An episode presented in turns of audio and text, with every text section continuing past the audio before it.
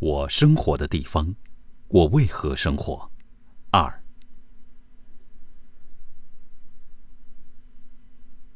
黎明带回来了英雄时代。在最早的黎明中，我坐着，门窗大开，一只看不到也想象不到的蚊虫在我的房中飞，它那微弱的吟声都能感动我，就像我听到了宣扬美名的金属喇叭声一样。这是荷马的一首安魂曲，空中的伊里亚特和奥德赛歌唱着他的愤怒与漂泊，此中大有宇宙本体之感，宣告着世界的无穷经历与生生不息，直到它被禁。黎明啊，一天之中最值得纪念的时节是觉醒的时辰。那时候我们的昏沉欲睡的感觉是最少的了，至少可有一小时之久，整日夜昏昏沉沉的官能大都要清醒起来。但是如果我们并不是给我们自己的禀赋所唤醒，而是给什么仆人机械地用肘子推醒的，如果并不是由我们内心的新生力量和内心的要求来唤醒我们，既没有那空中的芬香，也没有回荡的天籁的音乐，而是工厂的汽笛唤醒了我们的。如果我们醒时并没有比睡前有了更崇高的生命，那么这样的白天，即便能称之为白天，也不会有什么希望可言。要知道，黑暗可以产生这样的好果子，黑暗是可以证明它自己的功能并不下于白昼的。一个人如果不能相信每一天都有一个比他亵渎过的更早更神圣的曙光时辰，正在摸索着一条降入黑暗去的道路。感官的生活休息了一夜之后，人的灵魂，或者就是说人的官能吧，每天都重新经历弥漫一次，而他的禀赋又可以去试探他能完成何等崇高的生活了。可以纪念的一切事，我敢说都在黎明时间的氛围中发生。费陀经说，一切知聚于黎明中醒。诗歌与艺术，人类行为中最美丽最值得纪念的事儿，都出发于这一个时刻。所有的诗人和英雄都像曼农那曙光之神的儿子，在日出时他播送竖琴音乐，以富于弹性的和精力充沛的思想追随着太阳步伐的人。白昼对于他便是一个永恒的黎明，这和时钟的鸣声不相干，也不用管人们是什么态度，在从事什么劳动。早晨是我醒来时内心有黎明感觉的一个时候，改良德性就是为了把昏沉的睡眠抛弃。人们如果不是在浑浑噩噩的睡觉，那为什么他们回顾每一天的时候都要说的这么可怜呢？他们都是精明人吗？如果他们没有给昏睡所征服，他们是可以干成一些事的。几百万人清醒的足以从事体力劳动，但是一百万人中只有一个人才清醒的足以有效的服役于智慧，一亿人中才能有一个人生活的诗意而神圣。清醒就是生活，我还没有遇到过一个非常清醒的人，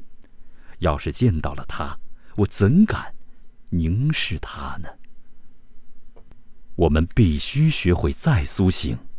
更需学会保持清醒而不再昏睡，但不能用机械的方法，而应寄托无穷的期望与黎明。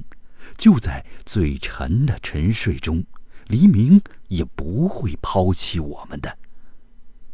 我没有看到过更使人振奋的事实了。人类无疑是有能力来有意识地提高他自己的生命的，能画出某一张画，雕塑出某一个肖像，美化某几个对象，是很了不起的。但更加荣耀的是，是能够塑造或画出那种氛围与媒介来，从中能使我们发现，而且能使我们正当的有所为。能影响当代的本质的是最高的艺术，每人都应该把最崇高的和紧急时刻内他所考虑到的做到，使他的生命配得上他所想的，甚至小节上也配得上。如果我们拒绝了，或者说虚耗了我们得到的这一点微不足道的思想，神使自会清清楚楚地把如何做到这一点告诉我们的。我到林中去，因为我希望谨慎的生活，只面对生活的基本事实，看看我是否学得到生活要教育我的东西，免得到了临死的时候才发现我根本就没有生活过。我不希望度过非生活的生活，生活是这样的可爱，我却也不愿意去修行过隐逸的生活，除非是万不得已。我要生活的深深地把生命的精髓都吸到，要生活的稳稳当当，生活的斯巴达式的，以便根除一切非生活的东西，画出一块一戈的面积来，细细的一割或修剪，把生活压缩到一个角隅里去，把它缩小到最低的条件中。如果它被证明是卑微的，那么就把那真正的卑微全部认识到，并把它的卑微之处公布于世界。或者如果它是崇高的，就用切身的经历来体会它，在我下一次远游时也可以做出一个真实的报道。因为我看大多数人还确定不了他们的生活是属于魔鬼的还是属于上帝的呢。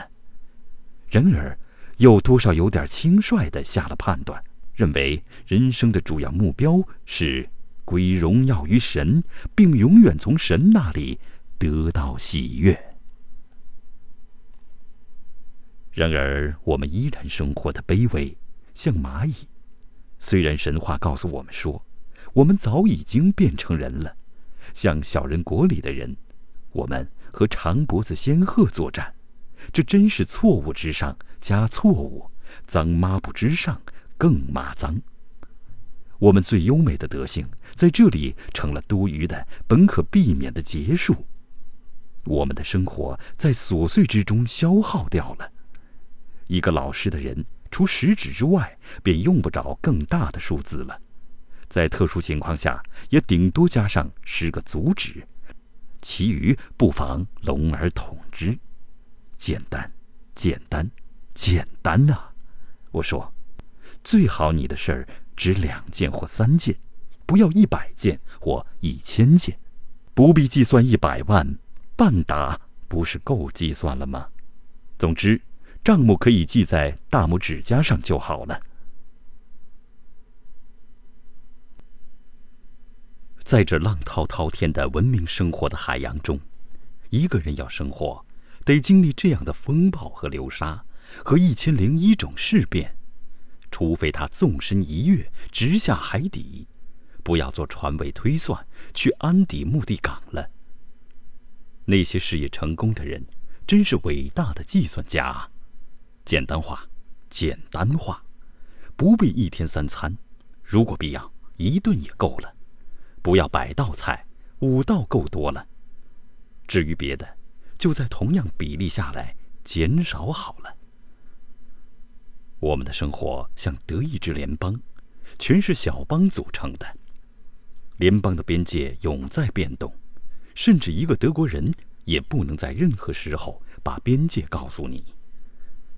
国家是有所谓内政的改进的，实际上它全是些外表的，甚至肤浅的事物。它是这样一种不易运用的生长的臃肿庞大的机构，拥塞着家具，掉进自己设置的陷阱，给奢侈和挥霍毁坏完了。因为它没有计算，也没有崇高的目标，好比地面上的一百万户人家一样。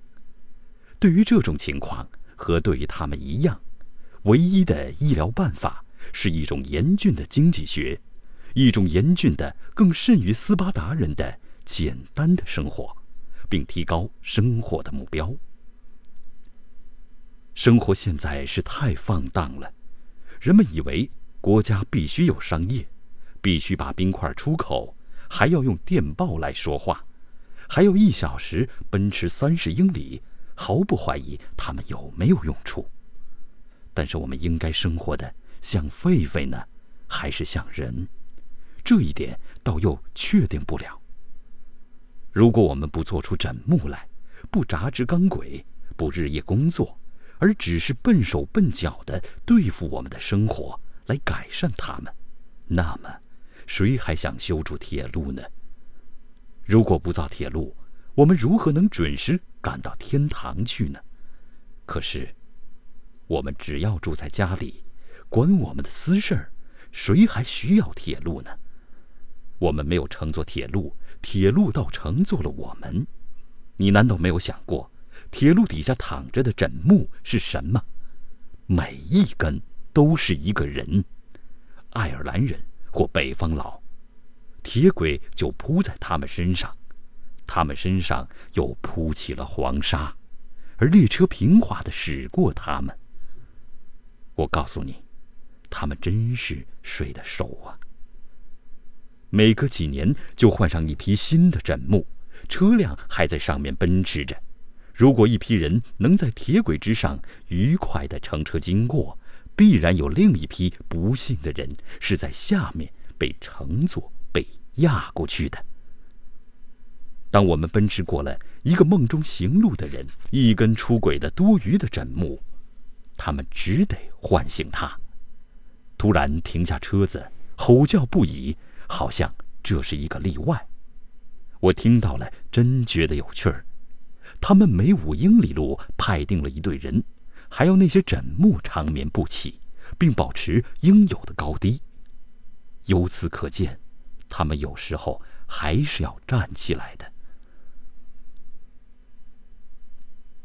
为什么我们应该生活得这样匆忙，这样浪费生命呢？我们下了决心，要在饥饿以前就饿死。人们时常说，及时缝一针，可以将来少缝九针。所以现在他们缝了一千针，只是为了明天少缝九千针。说到工作，任何结果也没有。我们患了跳舞病，连脑袋都无法保住静止。如果在寺院的钟楼下，我刚拉了几下绳子，使钟声发出火警的信号来。钟声还没大响起来，在康科德附近的田园里的人，尽管今天早晨说了多少次他如何如何的忙，没有一个男人或孩子或女人，我敢说是会不放下工作而朝着那声音跑来的。主要不是要从火里救出财产来，如果我们说老实话，更多的还是来看火烧的，因为已经烧着了，而且这火，要知道，不是我们放的，或者是来看这场火是怎么被救灭的。要是不费什么劲儿，也还可以帮忙救救火。就是这样，即使教堂本身着了火，也是这样。一个人吃了午饭，还只睡了半个小时的午觉，一醒来就抬起了头，问：“有什么新闻？”好像全人类在为他放哨。有人还下命令，每隔半小时唤醒他一次，无疑的是，并不为什么特别的原因。然后为报答人家起见，他谈了谈他的梦。睡了一夜之后，新闻之不可缺少，正如早饭一样重要。请告诉我发生在这个星球之上的任何地方的任何人的新闻。